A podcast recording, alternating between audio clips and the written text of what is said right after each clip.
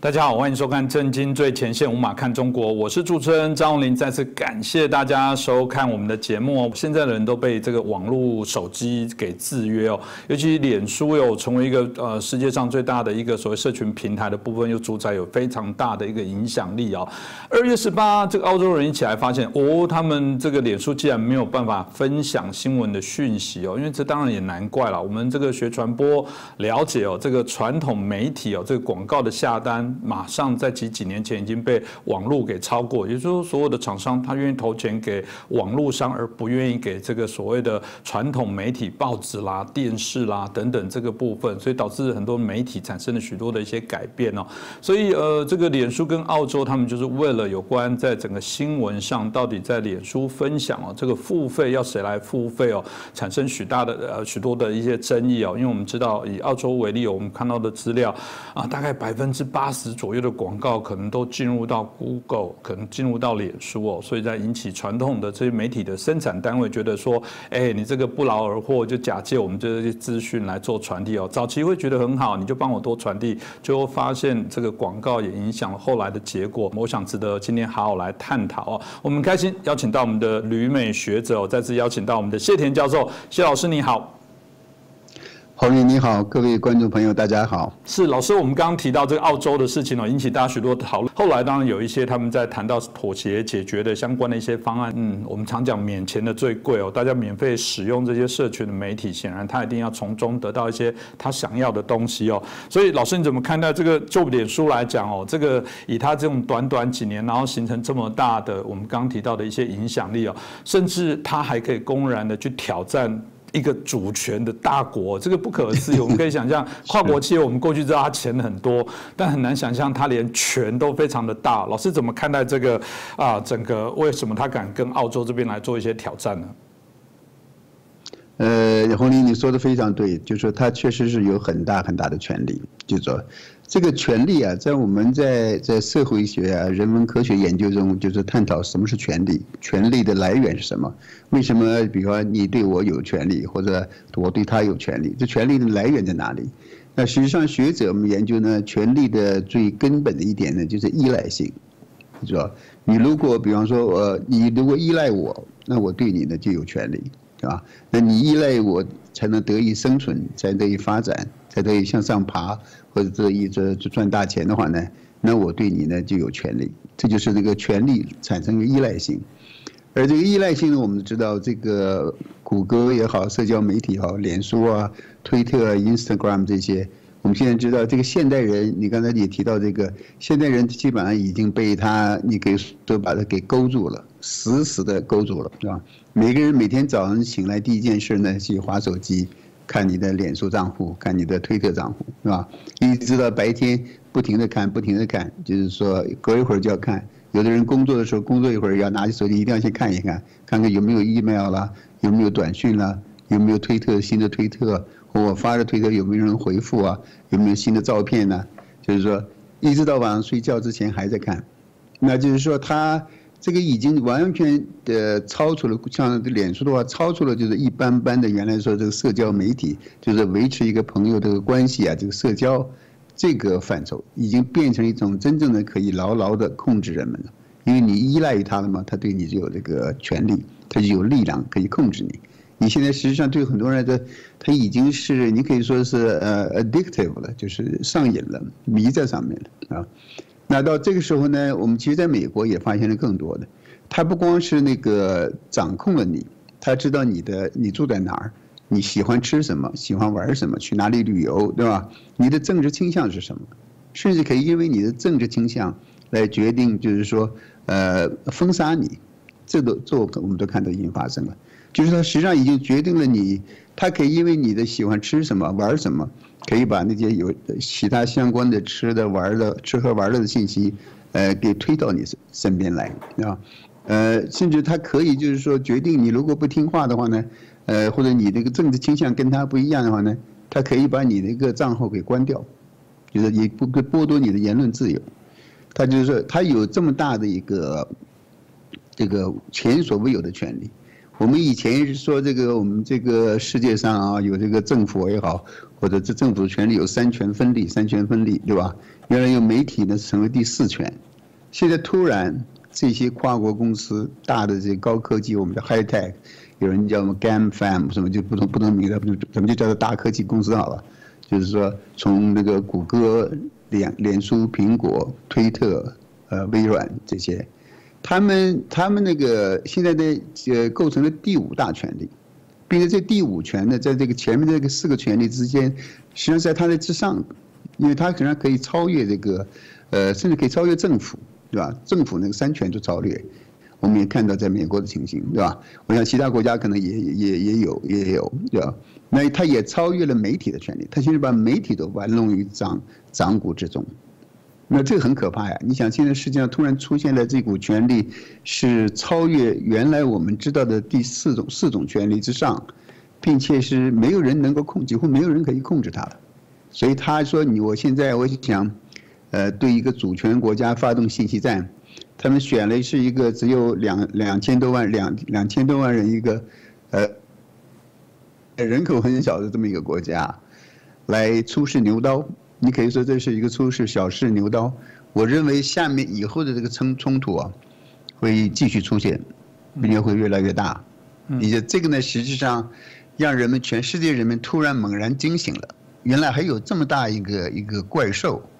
就是在。lurk 在我们那个在我们那个头上在盘旋，啊，所以这个影响呢是原因就在于人们依赖它，人们给予了它权利，它就可以那个挑战任何政府、任何人民、任何人民的所有的权利，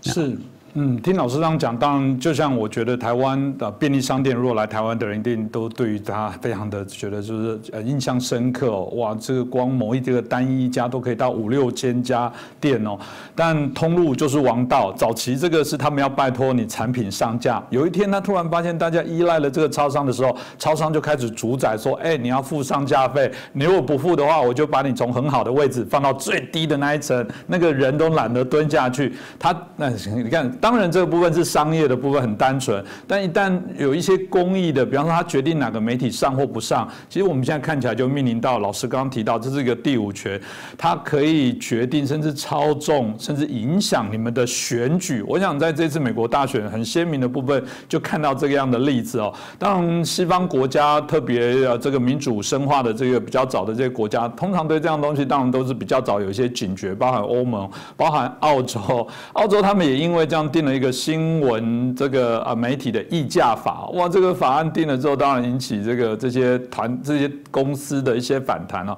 老师要不要跟我们介绍一下这个法规的内容到底什么？因为其实它也是一个想象。我觉得法规哦，就定就所谓的游戏规则，真的也要有一点点啊脑袋哦。因为毕竟我们如果不谈一个偏颇的法规，它怎么样去谈到一个叫做合理的、大家都可以接受的，至少不会都满意，但是也都可以接受方法。老师要不要跟我们谈一下这个法案的？到底是什么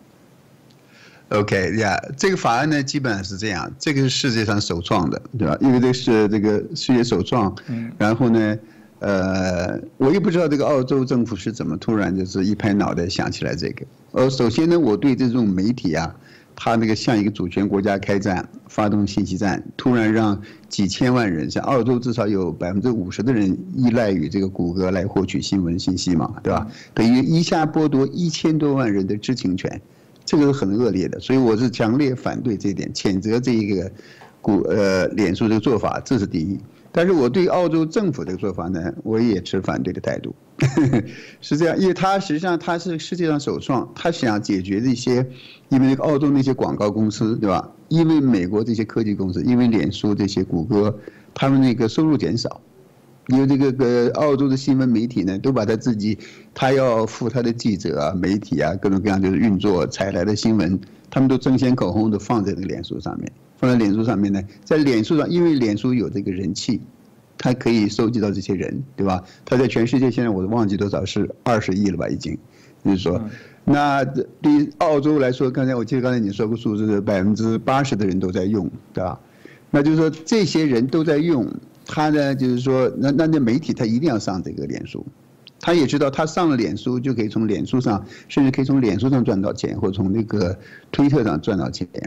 那这样的话，但是呢，他们给的很少。我们也看到这个分成的时候，分账的时候，给他们付的钱非常非常少，因为这个这个大部分的广告收入呢，实际上是被谷歌给脸书给拿走了，被美国人给拿走了。那这个澳洲政府出于这个考虑，我觉得这可能还有一点那个呃 nationalism，就是这种国国家主义了、国家保护主义的想法在里边，觉得我们澳洲人的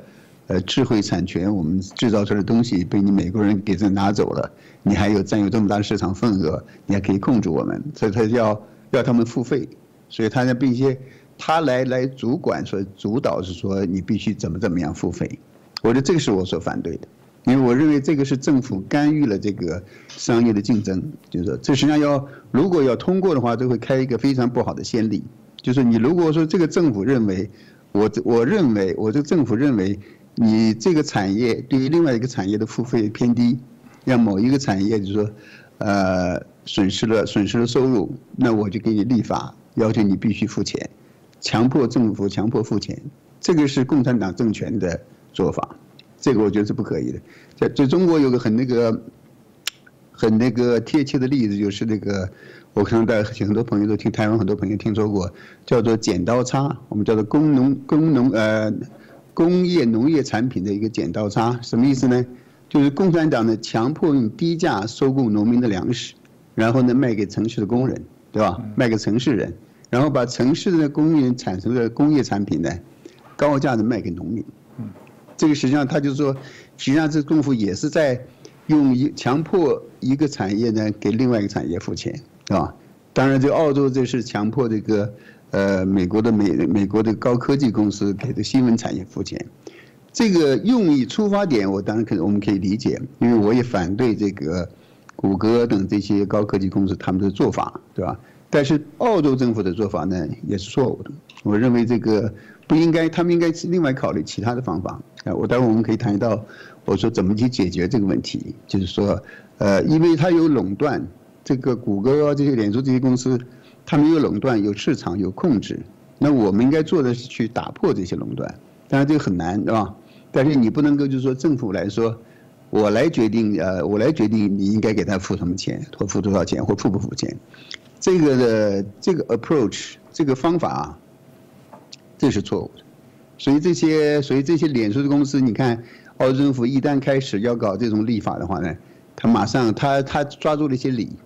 我觉得他们当时他们的做法是非常恶劣的，但是他确实抓到了一些理，你被他抓住了，对吧？你是抓住的话，他才可以。再敢于那样，就是说，干脆就把你给全部关掉，对吧？这是因为的，我觉得这澳洲政府的这个立法呢，这个做法呢，有些鲁莽，有些那个并且不，呃，有点有违于这个市场这个资本主义的自由竞争和那个是是商业市场的规律，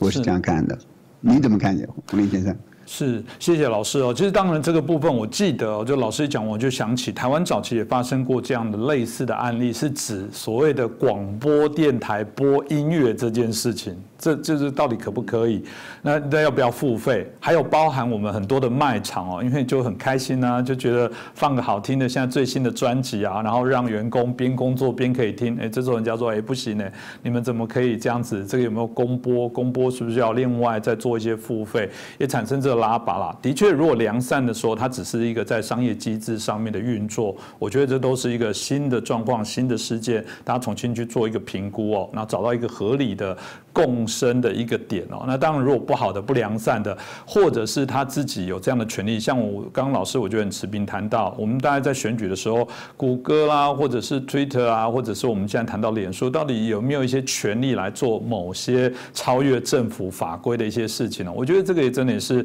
以前也没人遇过，因为这毕竟都是新兴的科技哦，所以有人也说这次好看起来他们两边啊，因为这样的冲突开始做一些妥协啊，然后彼此在做一些相对应。的一些拉拔，有人说，就像我刚刚提的，好像最终要会找到一个所谓的比较共生互利的相对应的一些方法。老师，你怎么看待？也就是你刚刚提到有什么好的一些建议呢？呃呃，黄宁，我再我可不可以再我再补充一下刚才那个事情？我们再讨论下一个啊。好，就是首先这个虽然这个这场战争啊或者战斗最前线是在澳洲发生的，对吧？是美国的高科技跟澳洲。政府啊，在在打架，对，但实际上这个问题的根源呢，实际上是在美国，因为这些公司都是美国公司，对吧？呃，美国政府不是现任政府啊，现政府这个拜登政府，我认为他们很难有所作为，甚至我都不愿意这个相信他们是个完全合法的政府。但是呢，川普政府，我说川普政府实际上在川普在这个任期最后几个月的时候呢，他在一个呃国防授权法的时候呢，就提到了一个二三零，我想洪林红林您可能很清楚，就是一个二三零条款的问题，对吧？那这个为什么这个这些高科技公司它可以做的这么这么大，并且无所作为，呃，为非作歹，无所顾忌？原因呢，它有这个二三零条款的保护。就是说，他说，他说我就是一个载体，我是个载体，对吧？我就是个平台。然后呢，你们都来发那个消发消息、发新闻，对吧？然后呢，我当然我我赚我的钱，我赚我的钱。那就是他不为这个新闻的内容来负责。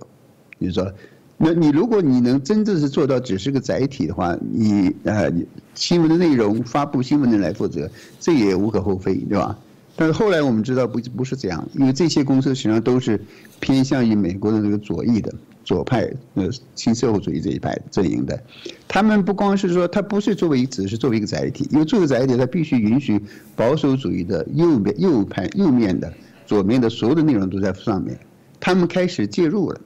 他们不甘心只当个球场，他们要当裁判，啊，他们要要下去那个踢球，是吧？他们进去把这个内容呢，就是说他不喜欢的东西，他可以限制，是吧？可以封号，可以关闭，可以撤掉视频，对，他做这个。而呢，他又同时有这个二三零的条款的保护，使他免于受到起诉。这个就是他们做大的原因。所以当时川普政府呢，他们在这个，我记得这次最后一次在这个国防后权授权法案里边呢，提到了这个剥夺他们这个二三零条款的保护。但是后来很遗憾的，这个没有，呃，没有没有没有实际没没有完成，啊，就是，那所以这个事情实际上，就至于他没有完成，他们仍然享有这种至高无上的权利，可以为所欲为，也很难胆大包天，也有也掌握了很大的市场，所以他们现在开始做这件事情，啊，这是我想补充一下刚才讲的。还有你说这个怎么解决啊？我觉得解决的这个关键呢，在于这个怎么打破他们的垄断，啊。这确实是个新的垄断方式。你你我们如果找美国的这个反托拉斯法，你找的是当年的那个呃希尔曼希尔曼那个法案，比方说回顾到一百年前的那种反托拉斯法的话，从最早的我想大家可能台湾应该也也很熟悉，就是美国有一个标准石油公司，大家知道是吧？那标准石油洛克菲勒的标准石油公司，它非常成功，它这个吞并了所有的一些小的石油公司，越滚越大，越滚越大。最后，整个美国几乎这个东半东半边的半壁江山都是他们的，所有人都要从他那买买油、买汽油，因为汽车开始慢慢慢慢热起来了，对吧？那你他在买石油的时候，反托拉斯法出现以后呢，有个政府给强制的把它给分散，把给它分解，分解成那个当时我记得应该是分析成二十几个石油公司，二十几个石油公司呢，它可以那个。洛克菲勒家族他自己的利润并没有受到损失，他的他这个他仍然拥有很多很多股份，但是每一个公司都有不同的人拥有，他有二十几个公司之间互相竞争，那呃至少在我们现在的这个自由资本主义经济制度下呢，这种自由竞争对消费者是有好处的，对我们老百姓啊是有好处的。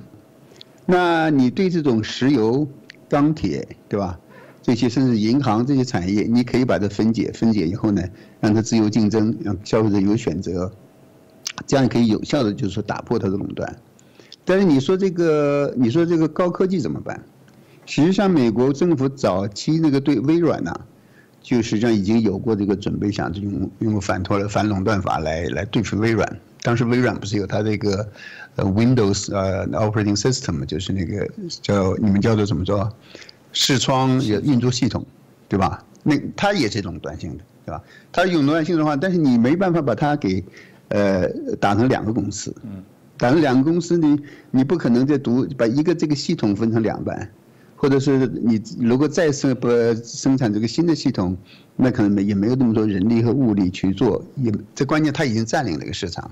那后来美国政府实际上是没有办法，就是说，它不能说把微微软的。最核心的这个视窗操作系统给分成两半，但是它可以强迫它呢，就是说你不能把你那个浏览器，比如说现在 Explorer 这个，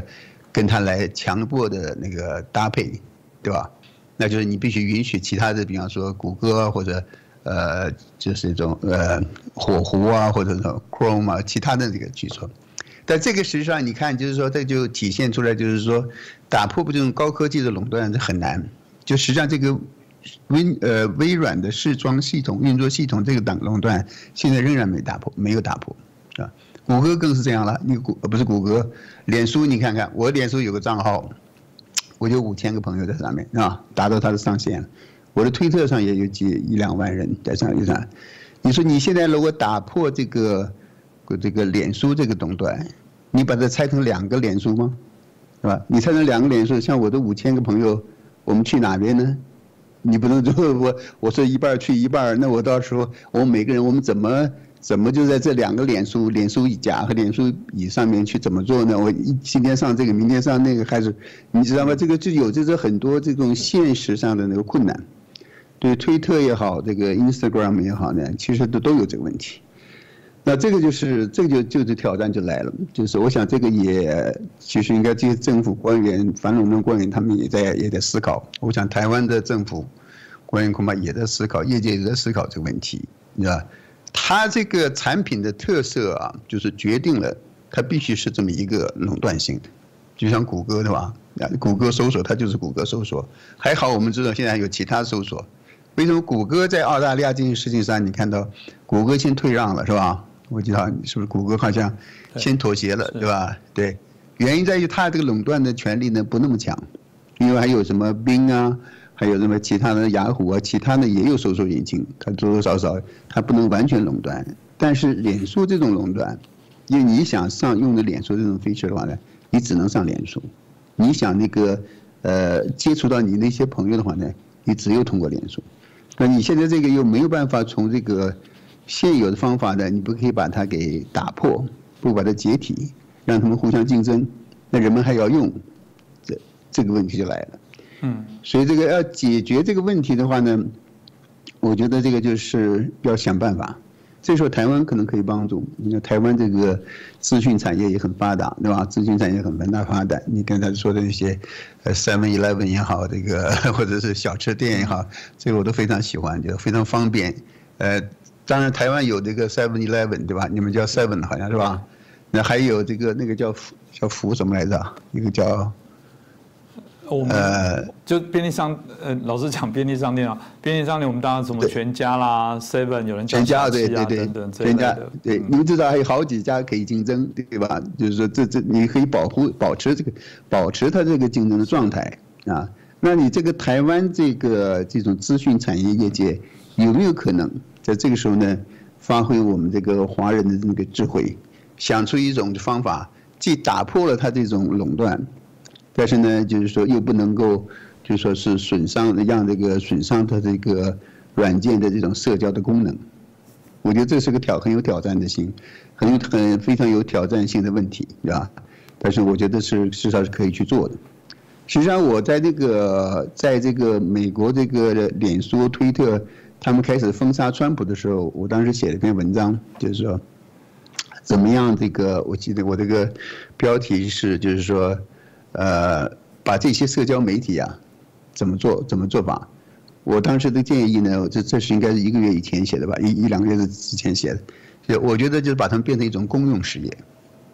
变成一种公用事业以后呢，就是把它变成这个像这个我们叫做公用事业，就 public utilities。就是说水和电呢，煤气这些东西，因为这个互联网呢，我认为把这个互联网呢，你需要把它变成一个公用事业，因为人们现在对这个互联网上网和用社交媒体这种依赖性呢，已经呃，你可以说跟这是跟水电呢、煤气啊都都都差不多了，对吧？你你不可能那个，你现在怎么这些现代人在怎么他的生活方式上，你怎么让他离开这个 离开那个手机，离开上网呢？对不对？不管电脑上网还是手机上网。所以呢，你如果把它变成一种公众的那个公用事业，呃，当然呢，你不需要用政府来管，你可以用一种，比方像美国的那个公用事业水电的话，我们的它有一个独立的委员会，是吧？它是半官方的，呀，有官方可以那个参与，但实际上是以它只只提供真正的提供一个平台，真正提供平台呢，让你这些软件也好，运作也好，变成这种公用事业，那这个时候呢，其他人就可以上去竞争。所以呢，我是我是这个，当然我这是一个初步的一个思思路了，对吧？呃，初步思路就是说，呃，但是我觉得我们可以往这个方向努力的话呢，呃，再有如果再有这种 IT 的那个资讯产业的行家也或专家也好，他们如果能够从那个呃这个软件的技术上、软体的技术上来突破，这样我们才能消除这种这种啊社交媒体和高科技呢对我们的一些控制。它这是对我们的控制是越来越越来越深、越来越严了啊，非常可怕，非常可怕。嗯，谢谢老师哦。其实台湾当对媒体的部分呢，也经历过一个不同的一个变迁哦。从最早原来我们刚刚讲的党政部分的状况之下，台湾最早在民主运动夹杂的要这个党政军退出媒体呢，当然也立法也做了一些规范。但嗯，到底真的退吗？后来当然透过这些啊媒体政党的外围或者是有相关的一些人士，很多的企业又进入到掌握媒体，所以大家又觉得对媒体的垄断的部分，台湾过往也为了这事情甚至。上了街头游行抗议啊，一直到现在都在不断的拉拔啊，特别不会言这个中共的所谓的啊伸手，让我们有些媒体还被冠上红梅，因为觉得说这是不良善，有些背后的一些企图哦。当然包含现在这些商业的这些所谓的第五权，看起来这种网络媒体的部分，台湾的确也重新面临这些挑战啊。那当然这件事情在台湾内部有引起一些讨论啊。那当然老师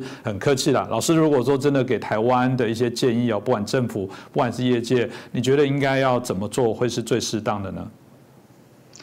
呃，就台湾可以真正的好好研究一下这个这件事情。我觉得您这个节目啊，这个节目今天做这个非常好。我们我们在探讨一个非常严肃、非常重大的问题。嗯，就像我刚才讲的，这个事情没有，我也远远没有结束。这件事情是这个，你可以说是高科技媒体对人类社会的一个挑战，是一个牛刀小试啊。下一步呢，还会有更大的那个冲突，因为那个，因为他有他他不会放松他的那个控制欲望的，对吧？他也他会继续扩大他的权利，对吧？继续扩大，继续那个，你比方说，如果下一步，比方我们人类现在开始走入自动汽车、自动驾驶汽车那种境界，对吧？然后呢，所有的汽车都跟那个互联网连在一起，我们不是物联网嘛，对不对？Internet of the the things 那个物联网。然后呢，你到时候人坐在上面，这个汽这个网这个汽车是自动驾驶，你都不需要碰。然后它被整个互联网，被其他的高软件公司、科技公司给操纵。你这你的车，他要你的车去哪去哪，他要你的车说的不好听点，让你车从这个悬崖上开下去，他就可以做到让你开下去。你说，呃，就是我就说这个，它会对人们的未来的生活方式的影响，从衣食住行呢，甚至到你的思想。你的政治观念理念，你在投票时候支持谁，对吧？你选择什么样的生活方式，甚至你去信信什么，不信什么，他要求你信他，信科技，迷信科技，迷信科学，对吧？而可能让你这个慢慢就是说越变得越来越物质化，越这个科技化，对吧？让你偏离这个对这个真正的神啊佛的信仰，那时候你怎么办？就是我觉得这个都是非常现实的，非常可能发生，所以呢。呃，人们确实看到这么一个巨兽开始对人们有所控制。现在呢，只是简简单单的，现在澳洲给你小小的展现了一手，对吧？所以下面呢，台湾的这有有这个非常好的那个人力的资源，也有这个非常好的媒体环境。当然，你说的我非常同意，红林，你刚才说这个台湾这个被这个中共渗透的非常非常重。这次我已经去过台湾八九次了。呃，最长的一次，一七年待了三个月，就是说我有深有感触，啊。还有一个呢，台湾这个媒体呢，被美国主流媒体的控制或者影响也非常严重，就是他们实际上对这个，他们以为美国来的东西都是好的，或者美国来的东西都是可信的，不是这样的。我的台湾朋友们，知道美国这些主流媒体呢，我们知道在这次这个选举中或者最近的几年，他们杀了多非常有非常多的谎言。有非常多的掩盖，有非常多的昧着良心在说话，所以呢，你这个你不能够呃直截了当的就把这个主流媒体的东西拿过来，你就认为当成真理、当成事实去报道，就是说，那你就被他们欺骗了，对吧？所以台湾需要发展这个媒体生态，并且台湾有这个，我认为在资讯产业，你不管从软件到硬硬硬件上面呢，都有优势，对吧？你像我刚才提到的，就是说这个问题呢。呃，要解决的话呢，就必须破除他们的垄断，但是确实很难。我给你举个例子啊，大家知道推特对吧？推特不是那个推特，川普总统在推特上有应该是八千九百万个那个粉丝，八千九百万个粉丝对吧？呃，推特一下子就把它关掉了，啪一下就关掉了。关掉了以后呢，很多朋友说呢，呃，川普但现在还没有恢复，这个川普的推特还没有恢复。那有人说我们去去另外一个家，另外一家好像有一家叫叫 Parler，好像 Parler 是另外一个对吧？我知道很多朋友呢，就很多人就就转上 Parler 去了，我也我也转上 Parler 去了。但是我发现呢，这个 Parler 要想取代这个推特很难，呀，非常非常难。你看到就是，即使有很多很多人转过去了，在这种大的很多这这个推特这些很恶劣的行为下，就是说有这么大一个动机去转过去，但仍然非常难，并且关键是他这个推帕勒的话，他即使假设真上有几千万人，川普那八千九百万人一下过去的话呢，他根本根本撼动不了，根本这个处理不了。他现在别说八九八九千万人，他可能一下过去八百万人，可能他就就要瘫痪掉了。就是这个有一个，有一个这个 first move advantage，就是先发优势了在这里边，因为它确实已经占有了市场。就是说，你从不管是 p a r 也好，其他也好，你想那个夺取这个推特或者脸书的这个竞争优势，你会很难很难的。就像脸书，我怀疑有任任何其他公司可以很快的，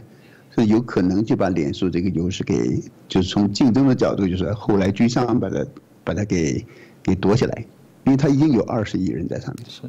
有二十亿人在上面，你怎么把它给夺下来？他因为他自己他变成一个巨兽以后呢，他吸纳了很多资金，他吸纳了很多有才人才。有一个公司如果想发展个什么东西，想跟他竞争的话呢，对他来说很简单，把你买下来，啊，把你买下来。你如果这个老板，你说这个 founder 或者创立者，你说我不卖。啊，你不卖，你不卖，你可以不卖，你可以撑一下，撑一年两年，对吧？那你最后你要上市，对不对？你在上市以后，他把你的股票都给你买下来了，然后用股东大会强迫你怎么办？就是这个，他这个后面高科技后面，我认为可能还有力量。我们不管他叫的什么名字啊，有的人可能叫不同的名字，叫他你叫他沼泽也好，叫他深层政府也好，叫他什么什么家族也好，叫。我认为还有其他的力量，这个力量非常的庞大，这个资金也非常的庞大，所以呢，他们很容易就是把这些，呃，挑战这些公司的人呢，你可以，他就可以收买，可以封杀掉你，啊，所以这个确实是人面人类面对一个非常大的挑战。台湾如果就是说你不管是媒体也好，这产业也好，甚至政府也好，就是说如果大家能够从这个角度，你如果是真正的想维护。这个人民呢，老百姓的自由的权利啊，不管是言论也好，信息自由，呃，媒体上的自由，对吧？那台湾是有有事情可以做的，我觉得是有很很多事情可以做。那今天这样的节目，我觉得就是说，至少是一个开始开端，我们就是严肃的去讨论一下这个问题。我没有答案，因为我我不是一个这种那个呃这种科技的那个专家，对吧？呃，但是也我也不是法律专家，但是我会应该聚集那不同的这个行业的专家呢，我们去应该去找寻找一个解决的方案，这个是你必须解决，你不解决的话呢，大家可以想一想下一遍怎么样，它可以让一下一天一夜之内，呃，overnight，一夜之间让这个一千万人突然找不到北，不知道他这个澳洲自己的土地上发生了什么事情，新闻都不知道。这个太可怕了，那太可怕了。你想想台湾，就台湾，我们台湾两千多万人，一千万人啊，台湾跟澳洲差不多啊，两千多万人。你突然有一半台湾人第一天发现，我们不知道台湾发生了什么事情，你可以想象一下这个多恐怖。我们不知道台湾发生了什么事情，我们不知道外界发生，连台湾发生我们都不知道。哦，这个太恐怖了，这是太恐怖了。